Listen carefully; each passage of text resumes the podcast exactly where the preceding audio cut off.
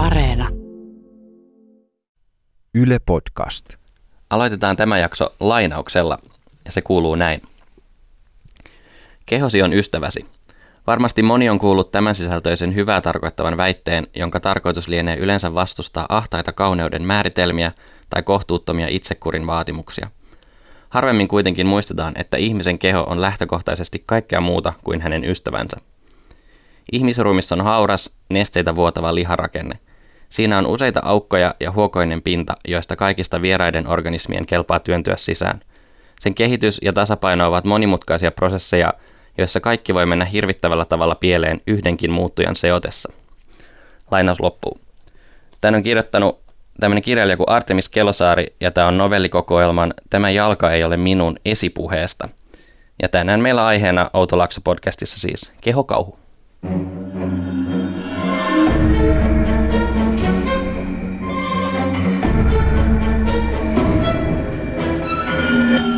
Outo Laakso. Podcast kauhusta.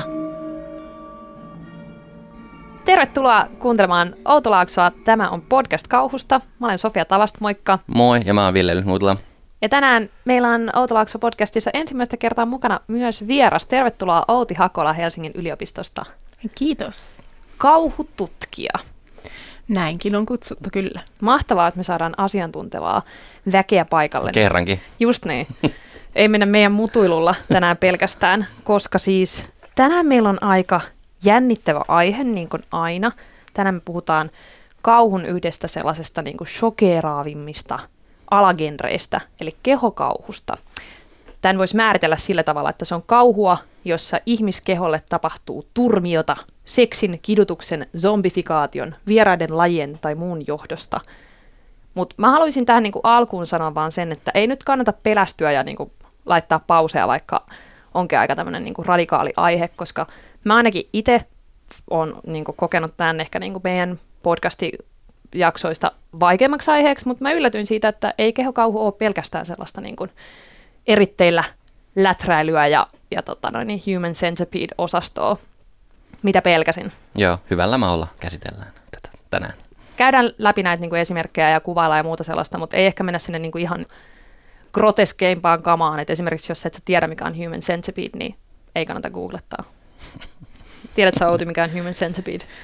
Kaikenlaista tässä tutkijanuran varrella tulee vastaan. mutta nyt kaikilla sanoilla että on pakko googlettaa Mm, se ihan vaan siitä joo. riemusta, mutta, mutta ei ehkä silleen herkkähermoisimmille. Joo, mä sanoin mun siskolle joskus, kun mä heitin jonkun human centipede läpä, ja sitten se oli se, että mikä se on? Sitten mä vaan, että älä googlaa sitä, ja totta kai saman tien se meni sinne. No tota, Outi, sä oot tutkinut niin zombeja, vampyyrejä ja ylipäänsä kuolemaa, kuoleman kulttuuria aika paljon, ja tota, tiedät varmasti kehokauhustakin paljon sen takia, mutta mikä on niin sun sellainen kauhun lemppari alalaji tai alagenre? Aa, nyt on hyvin vaikea Tai onko sulla sellaista? kysymys. Äh, musta se on ehkä enemmän vähän semmoinen, että mitä sillä hetkellä tekee mieli. Tietysti kun tutkijana katsoo, niitä katsoo vähän eri tavalla.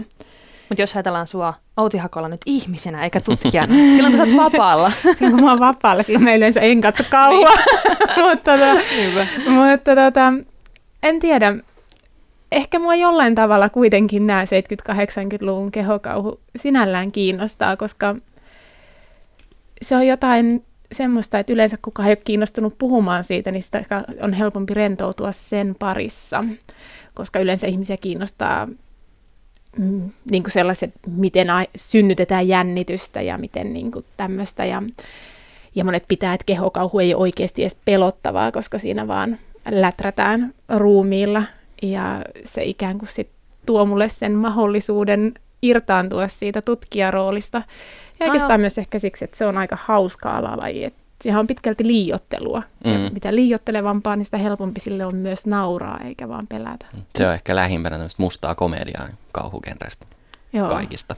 Ja musta tuntuu, että kehokauhu on sellaista, mistä ihmiset eniten, kun tuntuu, että, että jos itsekin katsoo kauhua, niin jengi taivastelee kauheasti sitä, että miksi sitä kauhua katsotaan. Ja kehokauhu on ehkä genreistä kaikista eniten sellainen, mikä herättää just sen kysymyksen, että miksi kukaan haluaisi altistaa itsensä tällaista niin. varten. Niin, se on siellä marginaalin marginaalis. Niin Jotenkin kun eihän niissä kehokauhun koko pointti on se, että ei niissä oikeastaan ole edes juonta. Se juo- juoni yleensä on täysin toissijainen, Näin on. Vaan se kohdistuu siihen ihmisen kehoon. Ja se monille tietysti on vähän hämmentävää sitten katsoa 90 minuuttia, kun ihmisen kehoa revitään eri suuntiin ja eri tavoilla. Mm. Ja toisaalta sillä tavalla universaalia, että, että jos kauhussa on tavallaan tarina, mihin pitäisi samaistua, niin silloin siinä tarvii olla jotain sellaista, mikä koskee just sun elämää, mutta meillä kaikilla on keho, niin sitten se niinku tulee tosi lähelle sen kautta.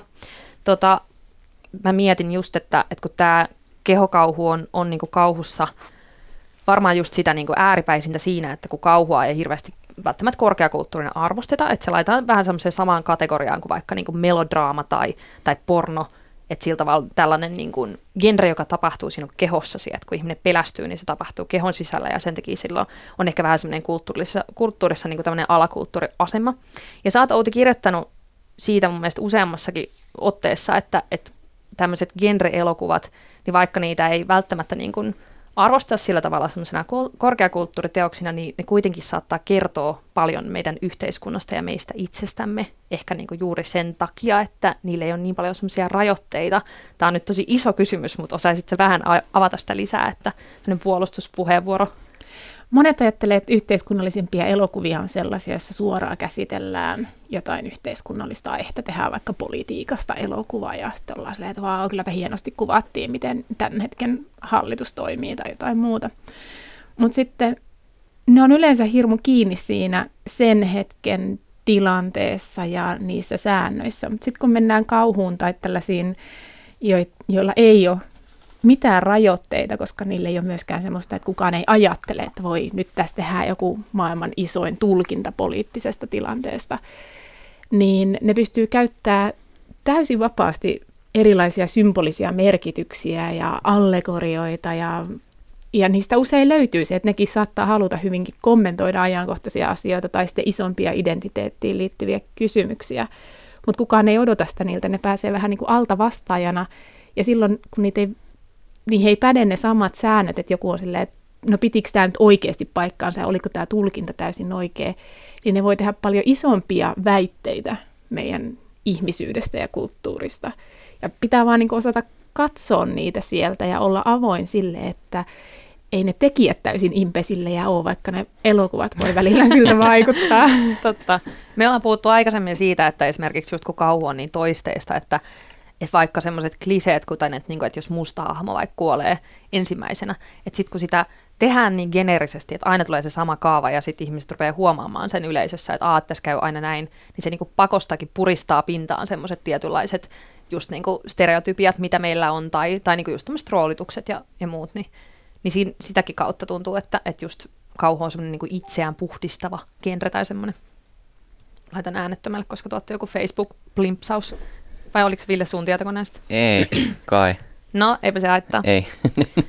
Eli tässä jaksossa, niin kuin ehkä Outolaksossa muutenkin, niin väitetään, että kauhulla on merkitystä, mutta ennen kaikkea tänään väitetään, että kehokauhu on merkityksellisempää kuin uskotkaan. Kyllä. Outo Laakso, podcast kauhusta.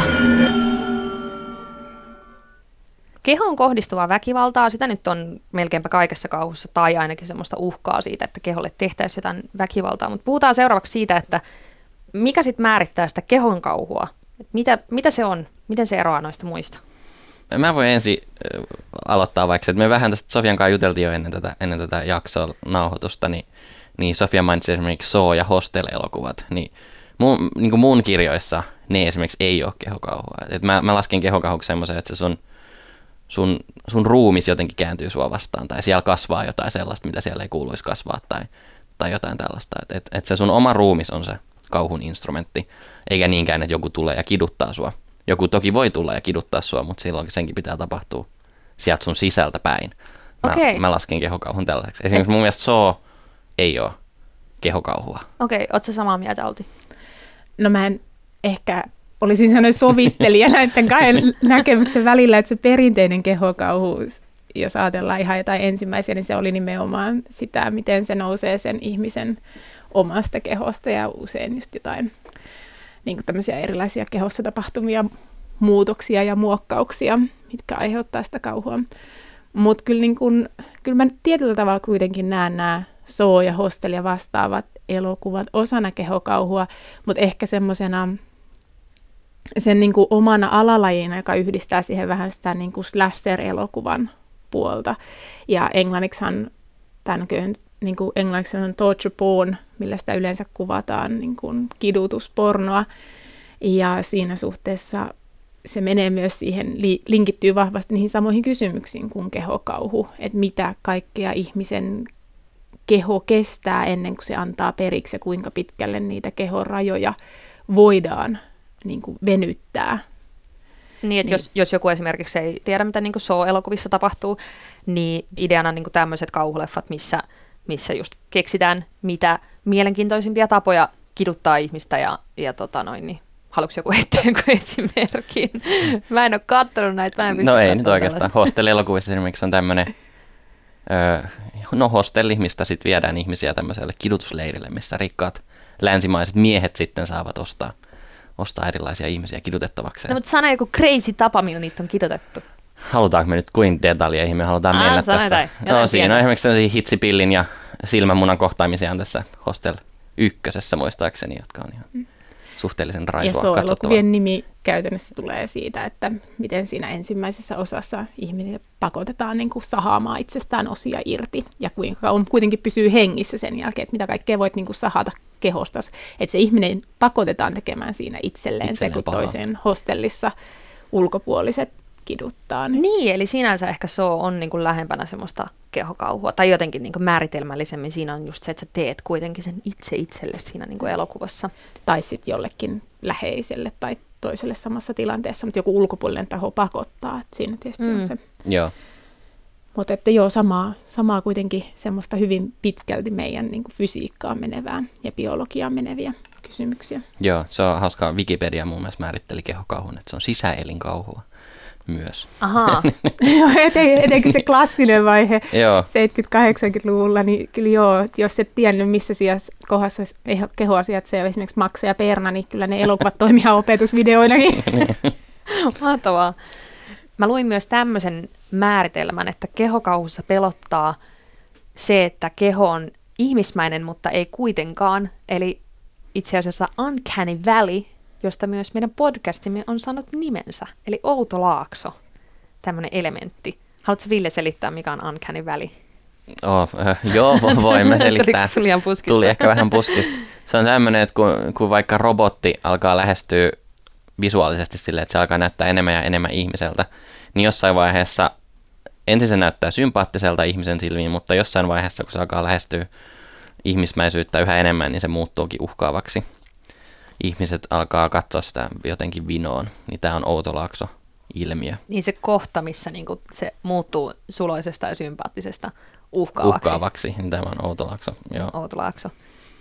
Joo, ja, ja niinku jostain luin just, että, että kehokauhus, kehokauhussa on kyse just siitä outolaaksosta, että kun niinku tiltataan liian toiselle puolelle, että, että se keho ei olekaan enää niinku tarpeeksi ihmismäinen, niin se rupeaa pelottamaan.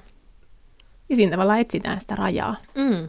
Ja se on ihan sama raja, mitä näkyy just, um, mikä ehkä nykyään niin Skifi-keskusteluissa on enemmän läsnä, tämä niin kyborgikeskustelu, mutta ihan sama aihe, että kuinka pitkälle, että kuinka paljon meistä voidaan korvata jollain muulla osalla tai jollain muulla vaikkapa ulkoavaruudesta tulleessa jutussa, niin kuin joissain kehokauhuissa, tai vaikka jostain toisesta lajista, että me ollaan vielä ihmisiä ja missä vaiheessa se on, että me ei enää itse asiassa olla ihmisiä. Ja nämä ihan puhtaasti kertoo myös tämmöisestä paitsi tekniikan kehittymisestä, niin myös myös geenikysymyksistä, että tehdään paljon geenitutkimusta ja muuta, että missä vaiheessa me voidaan muunnella meidän kehoa ja kuinka paljon, että se on vielä ihmisen keho.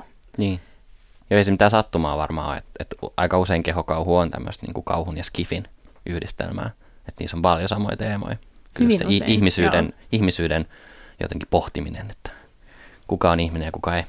Sitten toinen semmoinen määritelmä, mi- mihin mä törmäsin, oli tämmöinen, että kehokauhussa iso kysymys on se, että missä hirviö alkaa ja mihin minä lopun. Että tavallaan semmoinen niin transformaatio siinä, että vaikka joku klassikkoelokuva The Fly, jossa mies muuttuu kärpäseksi, niin, niin semmoiset teemat on tosi yleisiä. Että yep. et etitään niin sitä rajaa, että missä, missä menee niin ihmisyyden raja kehokauhussa. Mm. Ja siinä suhteessa on pitkälti semmoisia identiteettikysymyksiä, mitä tässä etsitään. Jos ajatellaan just sitä Fly-elokuvaa, niin että joo, sitten kun se sen geenikoe alkaa mennä vähän pieleen ja se ei muuttunutkaan täydellisesti kärpäiseksi eikä enää ole myöskään täydellisesti mies, niin se alkaa sitten se häpeämään sitä omaa olemista ja omaa ruumista ja lukkiutuu pois muiden sijasta, jolloin ikään kuin se identiteetin ongelmallisuus aiheuttaa myös siihen sosiaalisiin suhteisiin ongelmia. Niin siinä suhteessa hyvin tyypillisesti näissä, että vaikka se voi tuntua monesti, että niissä vaan leikitään niillä ruumiilla, niin kyllä sitten puhutaan aika isoista ongelmista, että mitä sitten jos sulle tulee vaikka loukkaannut jossain ja, ja et ole tottunut, että joudut vaikka pyörätuoliin, niitä samoja semmoisia eristäytymisen kokemuksia mm. ja identiteettikysymyksiä niin kuin ihmiset joutuu käymään läpi. Tässä ne on vaan vähän liiotellussa muodossa usein. Mennään tuohon vähän syvemmin sitten, kun puhutaan siitä, että miten kehokauhu näkyy esimerkiksi meidän yhteiskunnassa ja mitä, mitä erilaisia tabuja se käsittelee. Mutta jotta, tota noin, niin, jotta pysytään kaikki kartalla, niin Ville, sä oot luvannut tehdä meille tämmöisen pikkuhistoriikin siitä, että mitä kaikkea kehokauhu on ollut ja mitä se on nykyään. Joo, tämä on erittäin suppea historiikki. Ja saa heitellä väliin, jos Joo. tulee hyviä esimerkkejä. Joo, tässä on muutamia tämmöisiä merkkiteoksia. Mä, mä mietin ensin tuolta niin tarinoiden, tekstin, kirjallisuuden puolelta niin siellähän varmaan niin kuin ihmis, varhaiset ihmissuus- ja vampyyritarinat on kehokauhu. Et varmaan kehokauhu on ollut ihan niin kauan kuin ihminen on osannut jonkinlaisen tarinan kertoa.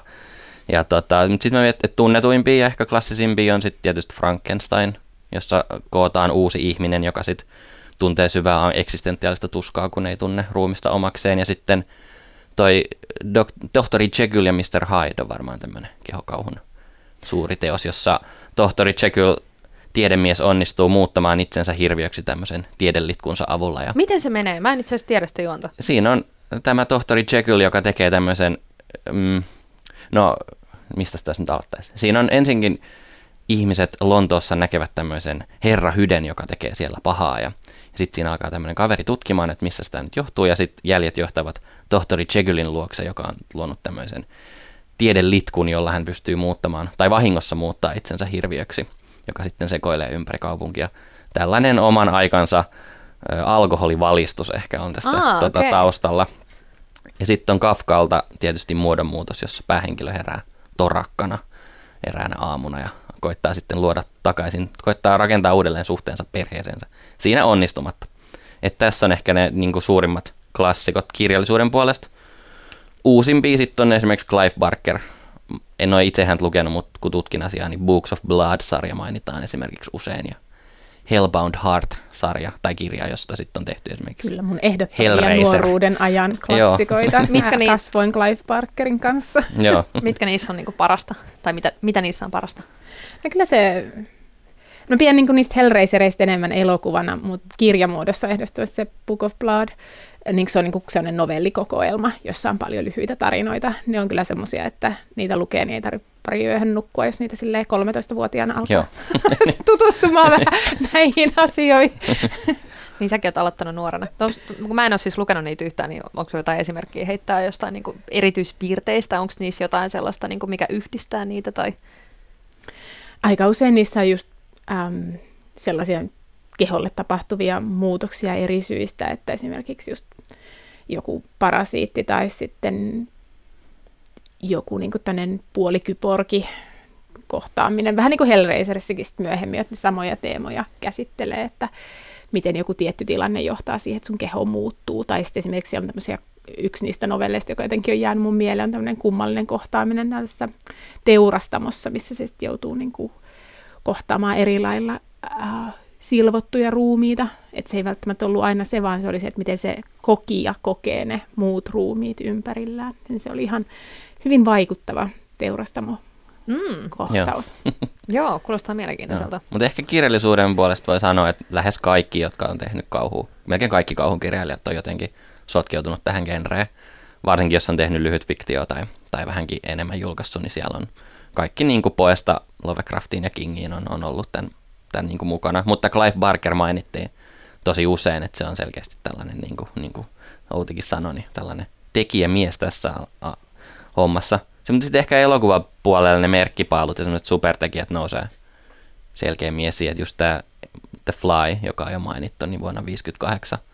Ja samana vuonna tuli myös tämmöinen kuin The Blob, joka mainittiin usein kehokauhu klassikkona, jossa tota, no Kärpänen elokuvassa tiedemies muuttaa itsensä vahingossa kärpäseksi ja sitten Blobissa tämmöinen avaruudesta tullut myniä alkaa sulattamaan pikkukaupungin ihmisiä itsensä. Et nämä on tämmöiset. Ja molemmista on sitten tehty 80-luvulla myös tota, uudet versiot. Oletko nähnyt Outi molemmat? Mm-hmm. Kyllä. kummat on paremmat, 80-luvun vai 50-luvun? No se 50-luvun plop on kyllä ihan, ihan niin kuin omaa luokkaansa, mutta sitten kyllähän se niin kuin Cronenbergin Fly-versio 80-luvulta on huomattavasti parempi ja siis Joo. se on se niin kuin klassikko niistä. Että. Kyllä, siinä eikö se alkuperäisessä vaan ainoastaan tämän tiedemiehen pää muuttuu isoksi kärpäsen pääksi. Joo, Mutta sitten tässä Cronenbergin se muutos on hyvin, se on hitaampi ja paljon visuaalisempi. kyllä. kyllä. Tietysti 80-luvulla oli mahdollista varmaan jo tehdä vähän, Niin, niin, erilaisia kyllä, efektejä. Joo, joo. Mutta niin kuin itsekin mainitsit, niin kultakausi varmaan tuohon 70-80-luvulla sit sijoittuu elokuvan puolella. Ja, Niin ei ole tullut vielä, vaikka me eletään nyt tätä niinku uudelleen tekemisen aaltoa, niin missä on The Fly uusinta versiona? niin, en tiedä. Ehkä se on tulossa. Ehkä on Voisi tulossa. kuvitella niin paljon sellaista matskua, mitä voisi käyttää. Joo, mutta ehkä tämä suurin tekijämies täällä elokuvapuolella on just tämä David Cronenberg, joka on sitten tehnyt. Tota, merittilistat löytyy just The Fly uudelleen versiointi ja The Scanners ja The Brood, jossa on sitten mutatoituneita lapsia ja toisessa tämmöistä telekinesiaa tai räjähteleviä päitä. Kaikki on varmaan nähnyt sen yhden kuvan tästä Scannersista, missä päät räjähtelee. Ja sitten John Carpenterin The Thing tietysti vuodelta 82 on sellainen. Mut siitä on tullut uudelleen versiointi, vai Mm. onko se sitten jatko-osa tämä? Tuli 2010-luvun alussa tämmöinen. Mä oon nähnyt molemmat, mutta mä en Joo. muista niiden niinku suhdetta. Joo, ja sitten mä niinku Alien vuodelta 79 tietysti on niinku varmaan yksi semmoista isoimpia kehokauhuklassikoja. Mutta sitten mä toi 2000-luvun niinku ei ehkä ihan sa- samanlaisia suuria klassikoja enää. No se on varmaan, että se muuttui siinä kohdassa niin kuin 90-luvun puoleen väliin ehkä oltiin käyty toi se, mitä 70-luvulla aloitettiin läpi, ja se enemmän meni sitten sinne niin kuin Joo. kidutusväkivaltaan.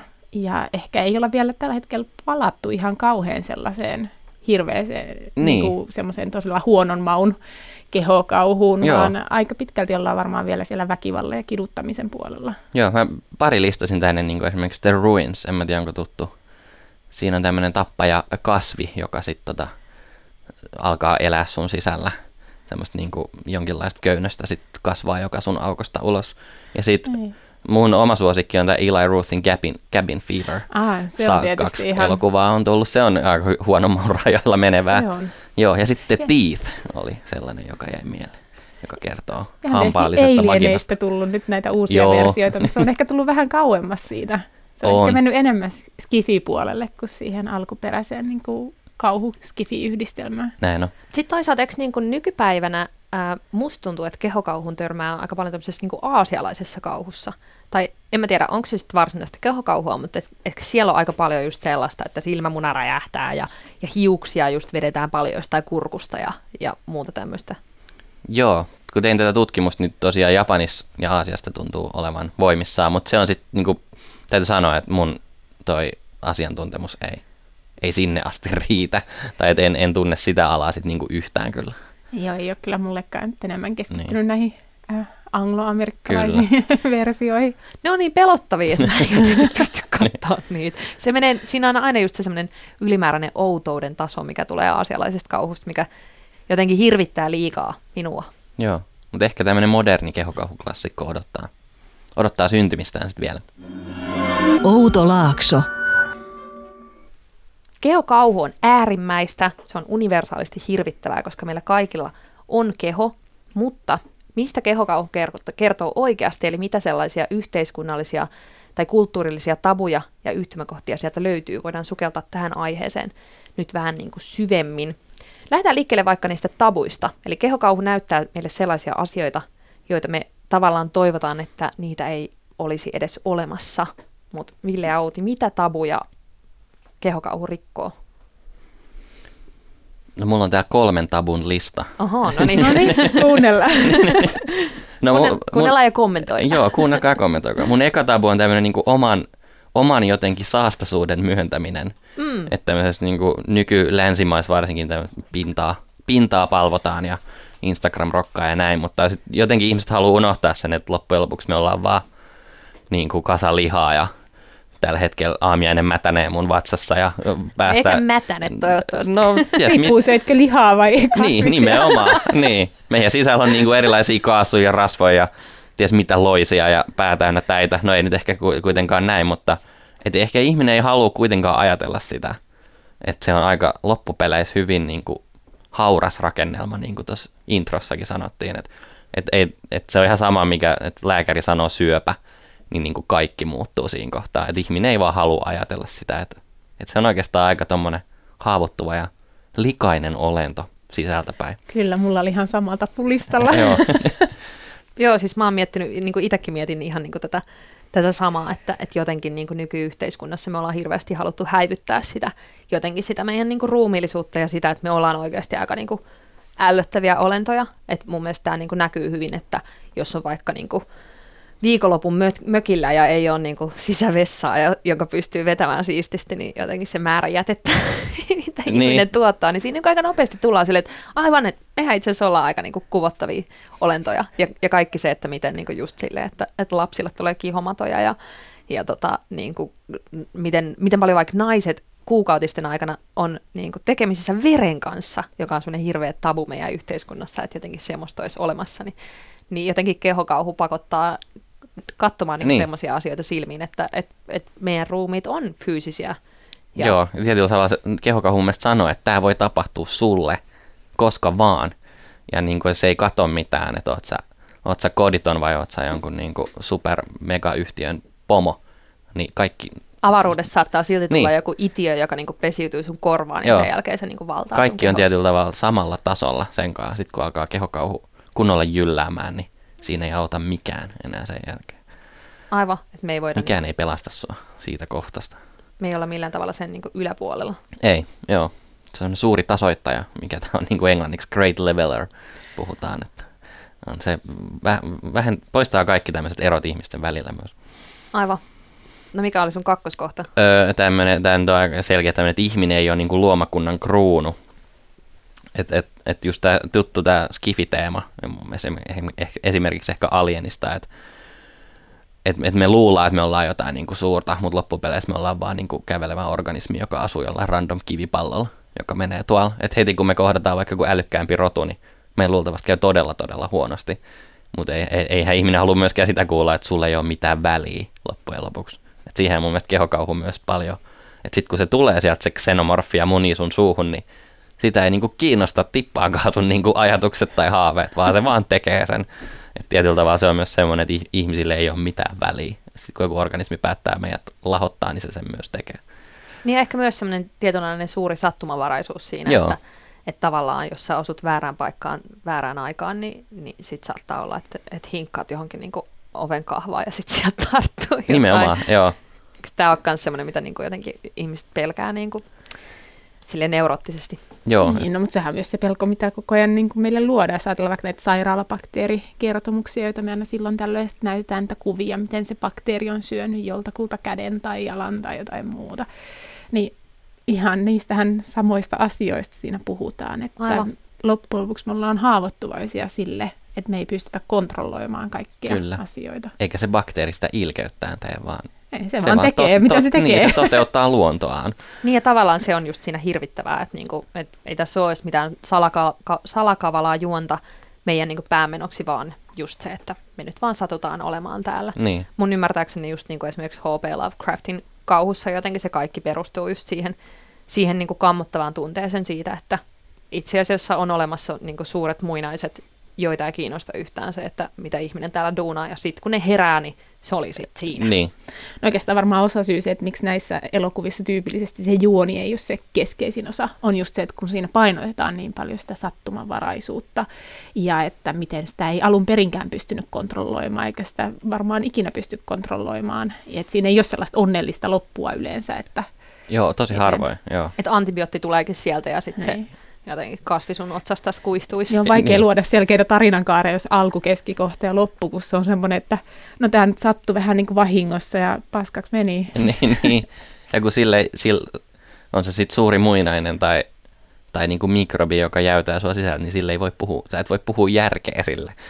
Sä et voi, niinku ottaa, sä et voi ottaa kontaktia sille ja sanoa, että lopeta Tai jotenkin sä et voi mitenkään järjellä enää sit auttaa sitä hommaa. Se on Niin, että meno. Toki on mielenkiintoista just, että, että se, että jos kehokauhuelokuvissa ei ole selkeää juonta, niin sekään ei ole merkki semmoisesta vähäälyisyydestä tai laiskuudesta niin kuin käsikirjoittajien osalta, joka on, täytyy myöntää ehkä vähän itsellään semmoinen, niin kuin mulla on ollut just sitä 80-luvun kehokauhukohtaa aika semmoinen niin ennakkoluuloinen asenne, että ne nyt on semmoisia, tiedätkö, tyhmiä kauhuelokuvia, jos vaan ollaan se ha, ha, ha, limaa ja verta. Niin. Niin, niin jotenkin toi, että, että siinäkin on niinku pointtinsa, että minkä takia siellä ei ole sellaista niinku selkeää tarinan kaarta. Niin. Tässä, tässä on tämä mun kolmas tabu, on tämmöinen niin No niin. jotenkin elokuvallinen tai tämmöinen kulttuurillinen tabu. Jos miettii komediaa, kauhua, erotiikkaa, niin hyvän, hyvän teoksen merkkihän yleensä, että se on jotenkin hillitty ja tämmöinen sulavalinjainen ja ei liian graafinen. Niin, että älykäs komedia on kuivaa ja tämmöistä niinku, ei todellakaan mitään naururaitaa. Mutta sitten kun tuleekin tämmöinen niinku kehokauhu, missä vaan eritteet ja paska lentää ja, ja revitää suolia ulos, niin, niin siinä on aika var- harva kulttuuri, tota, kulttuuritoimittaja voi sanoa, että nyt ollaan muuten ihanan kauniin elokuvataiteen äärellä. Että Hmm. Se on ehkä myös tämä niin äärimmäinen visuaalisuus on työntänyt sitä sinne marginaaliin marginaaliin. Että se rikkoo myös visuaalisesti näitä Ja se on tabuja. se, minkä takia ihmisten on helpompi sanoa, että mä tykkään sellaisesta älykkäästä kauhussa, jossa joudutaan niin kuin, jossa se on jotenkin sellainen, että se perustuu siihen niin kuin ihmisten psyykkeen tai Joo, tämmöiseen, kuin se, että ne sanois, että, että mä tykkäsin hirveästi siitä Scanners-elokuvasta, kun musta oli kuulia katsoa, kun päät räjähteli. Että se, niinku, Niinpä, se ei vaan kulttuurisesti, se ei ole niinku samalla tasolla sen takia, että meiltä oletetaan, että siinä pitää aina olla joku niinku, syvempi juoni ja merkitys ja just sellainen hillitty ilmaisu Niin. ja että sä itse luot ne merkitykset, kun siinä kehokauhussa ne merkitykset on just ne, mitä se on siinä ruudulla, että niitä ei niin kuin ihan hirveästi tarvi olla silleen miettiä, että mitäköhän tässä nyt tarkoitettiin. Mä saan itteni kiinni tästä kauheasta kulttuurisnobismista nyt. Mulla tuli ihan semmoinen olo, että voi ei, että mä oon aina ollut just se, että "Ah, minusta älykäs kauhu on tärkeää. mutta mut siis, mut sehän on ihan mun mielestä ymmärrettävä, että eihän ihminen välttämättä halua katsoa semmoista graafista toteuttamista. En mä itsekään tykkää, tietyllä tavalla joskus, mutta kun sitä katsoo liikaa, niin se alkaa olla silleen, että No nimenomaan, siinähän se on, Ne. että mun mielestä on ihan mielenkiintoinen alalaji, että se on ehdottomasti teoksia, jotka on mun suosikkeja kauhussa. Mutta jos näitä niin pitäisi katsoa kymmenen viikossa tai että se olisi niin kuin ainoa, mitä katsoisi, niin kyllähän siinä niin kuin järki lähtisi. joo, En- varoituksena niin. kuulijoille, että kymmenen on tämä määrä. Joo. Kymmenen viikossa, yhdeksän vielä ihan ok, mutta Kymmenes menee raja. joo. No niin, no mutta et, et ehkä ne, tota, ne asiat on, on aika silleen suoraan, suoraan niin katsojan edessä ja, ja tota noin, niin yhteiskunnallisia teemoja ei välttämättä tarvi etsiä hirveän niin kuin syvältä, mutta niitä kuitenkin on siellä. Me ollaan mainittu jo muutamiakin tämmöisiä, että miten niin kuin kauneusihanteet ja, ja tota noin, niin, tämmöinen ylihygienisyys ja, ja muita, mitä kehokauhu nostaa esiin. Mutta mitä muita tämmöisiä tota noin, niin yhteiskunnallisia yhtymäkohtia kehokauhussa on? No nyt mä nostan ehkä esille semmoisen, joka oli silloin hyvin suosittu selitys joskus 80-luvulla, mutta nykyään siitä on vähän niin kuin päästy yli, koska se liittyy pitkälti meidän ennakkoluuloista tietokoneita kohtaan. Ja 80-luvulla, kun alkoi tietokoneet yleistyä kodeissa ja sitten internet pikkuhiljaa alkoi tehdä tuloaan, niin monet selittyy, että se kauhun 80-luvun suosio johtuu nimenomaan internetin tai niin kuin tietokoneiden noususta, koska ajateltiin, että sit ihmiset, kun ne työskentelee tietokoneiden kanssa, niin ne työskentelee vaan niiden ikään kuin mielellä.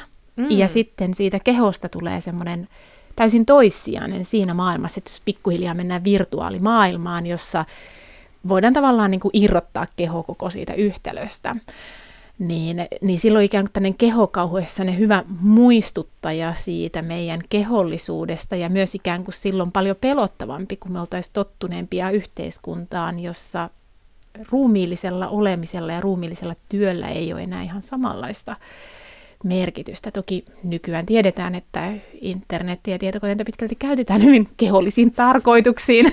että tota, se, ei ehkä, että se ehkä oli enemmän se vaihe, kun mietittiin, mitä tämä uusi, uusi keskeinen teknologiamuoto tulee merkitsemään ihmisyydelle.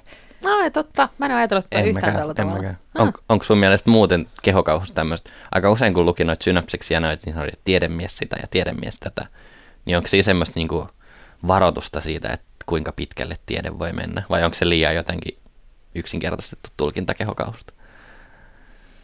No siis kauhussa ja skifissä, ehkä se tulee niin kuin se, että etenkin skifissä, niin kuin mitä tiedemiehet tekee, on sellainen jatkuva pelon aihe, koska ne oikein kuin, jotka kehittää sitä ja koska kehokauhuus ei linkittyy hyvin vahvasti skifiin, niin se ei mitenkään yllättävää, että juuri tässä kauhun alamuodossa se, mitä tieteentekijät tekee, on pelottavaa.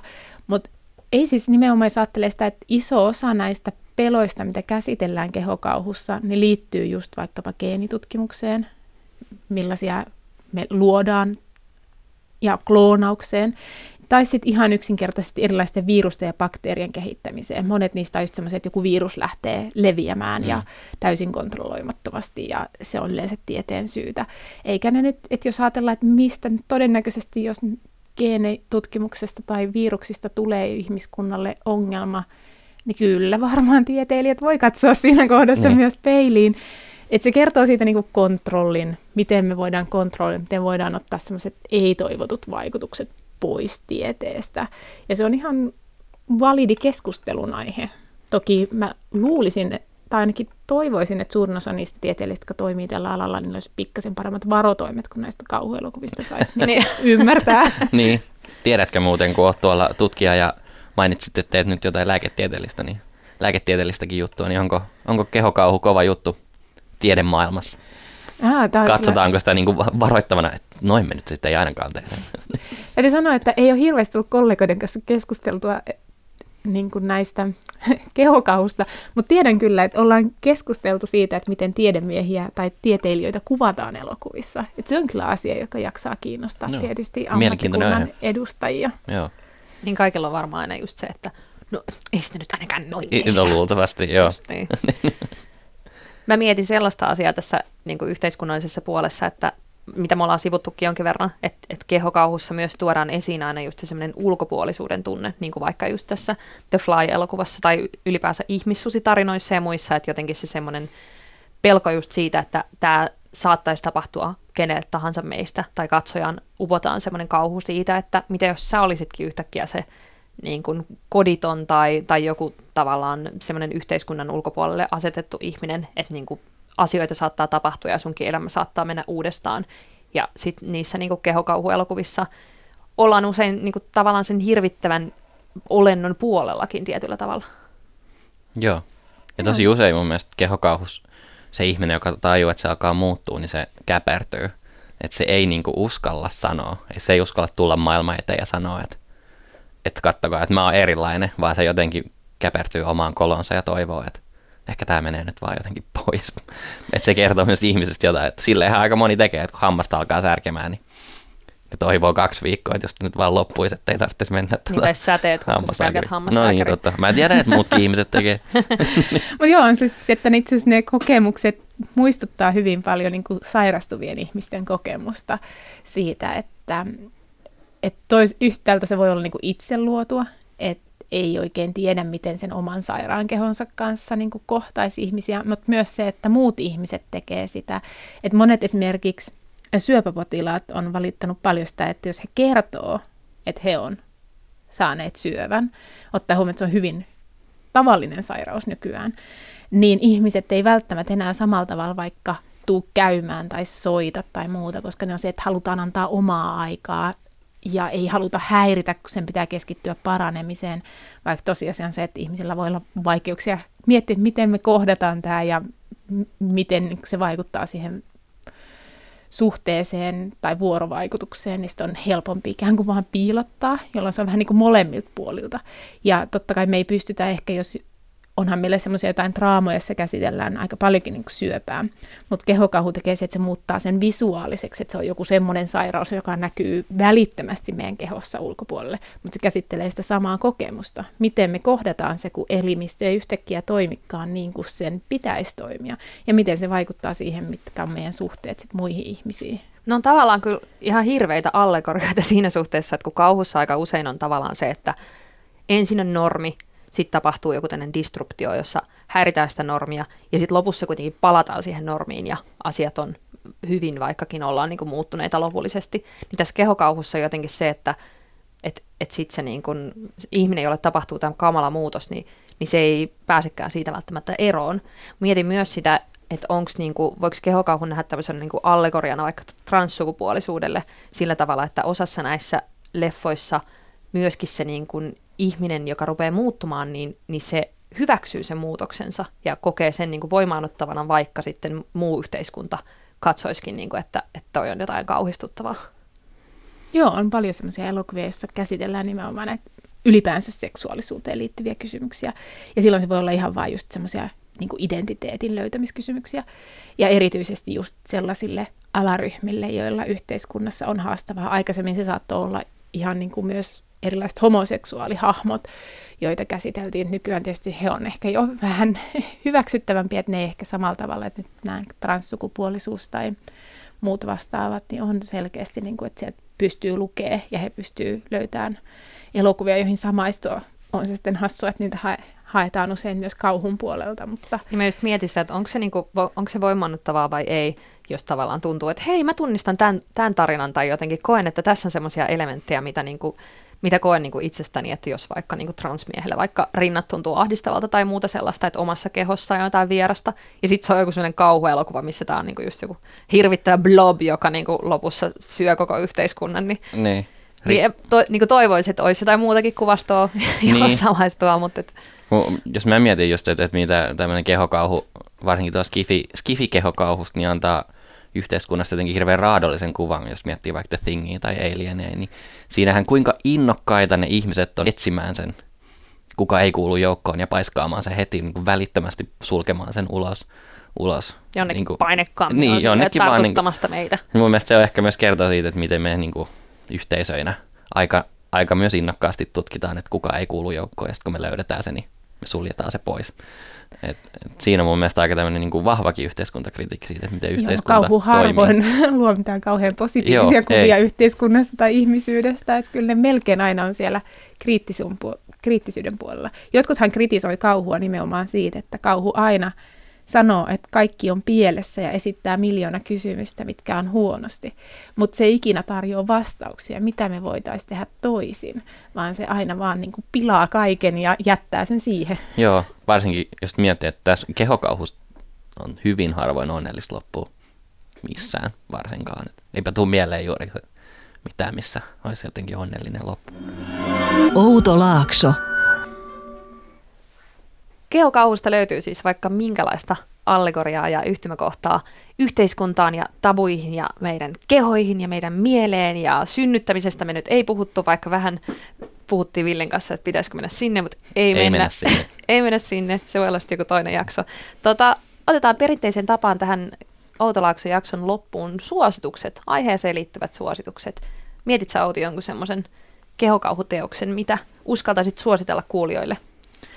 Joo, mun oli tosi vaikea valita, että minkä mä niistä ottaisin, koska onhan ne klassikot omasta syystään nimenomaan klassikkoja, mutta mä halusin kuitenkin nostaa sellaisia, joka ei ole ehkä niin tuttu suomalaisille katsojille, joka on niin kuin perustuu, lo, tai Lovecraft on kirjoittanut siitä teoksen, mutta sitten ehkä enemmän se tunnetaan tästä elokuvaversiosta, Reanimator vuodelta 85 Stuart Gordonin tekemä. Siinä, on, siinä tulee sekä tätä tieteen tekemisen puolta, että myös hyvin sellaisia hämmentäviä kohtauksia, jossa on muun muassa jotain seksuaalisia kanssakäymisiä irtopään ja muun kanssa. Et se on aika semmoinen kyllä koko paketti, kaikki mahdolliset teemat yhdessä kasassa erittäin kummallisessa muodossa. Siinä on myös klassinen hullu tiedemies.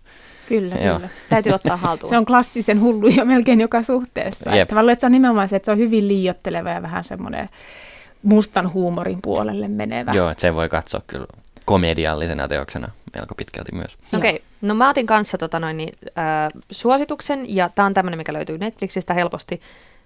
Mä otin tämmöisen kuin Annihilation, eli hävitys. Mun mielestä tämä oli siitä hyvä tämmöinen kehokauhu elokuva, että se on tavallaan aika kevyt. Että jos, ei, jos pelottaa tavallaan semmoinen, että on liikaa, niin kuin, jos ei halua sitä niin kuin seksuaalista kanssakäymistä irtopään kanssa, mutta kiinnostaa vähän nämä niin kuin teemat, mistä me ollaan puhuttu, niin tuossa hävityksessä ää, on tota, maapallolle on jostain ilmestynyt tämmöinen kupla, jonka sisällä tapahtuu kummallisia asioita luonnossa, ja sinne lähetetään tämmöinen tiedenaisten ryhmä, jossa Natalie Portman esittää yhtä pääosasta, ja sitten kamalia asioita alkaa tapahtua kehossa ja muualla. Ja siinä on tosi hieno susikohtaus.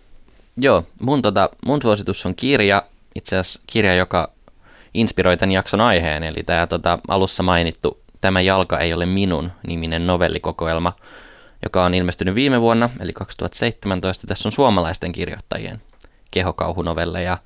Tän on toimittaneet Artemis Kelosarjas Shimo Suntila ja tota, siinä on kyllä aika, siinä on 13 novellia kehokauhua, suomalaista kehokauhua ja aika laidasta laitaa. Kaikki genret, kaikki alagenren alagenret käydään läpi ja mä haluan mainita erikseen tämmöisen Janos Honkosen nimisen kirjoittajan novellin kuin Eläimet huutaa, ihmiset ei huuda, joka on tämmöinen tota, hammaslääkärikauhu teos, joka ainakin itseeni iski hyvin kovasti. Okei. Tämä jalka ei ole minun. Kuulostaa mielenkiintoiselta. Hei, tässä oli Outo Laakso tällä kertaa. Outi Hakola, kiitos tosi paljon, kun tulit meidän ensimmäiseksi vieraaksi. Kiitos Kyllä, teille. kiitos. Yes, hei, ensi kertaan. Moi. Moikka! Jos haluat jatkaa keskustelua, kommentoida, kritisoida, väittää vastaan tai kertoa omia esimerkkejä, Tai ehdottaa uusia aiheita, niin ainakin mut löytää Twitteristä nimeltä Ville YK. ja mut löytää Instagramista. Mun nikki on Tufia. Jos haluat muutenkin lisää Outolaaksoa, niin meidät löytää Facebookista. Laita haku Outolaakso ja tuu juttelemaan. Yle Podcast.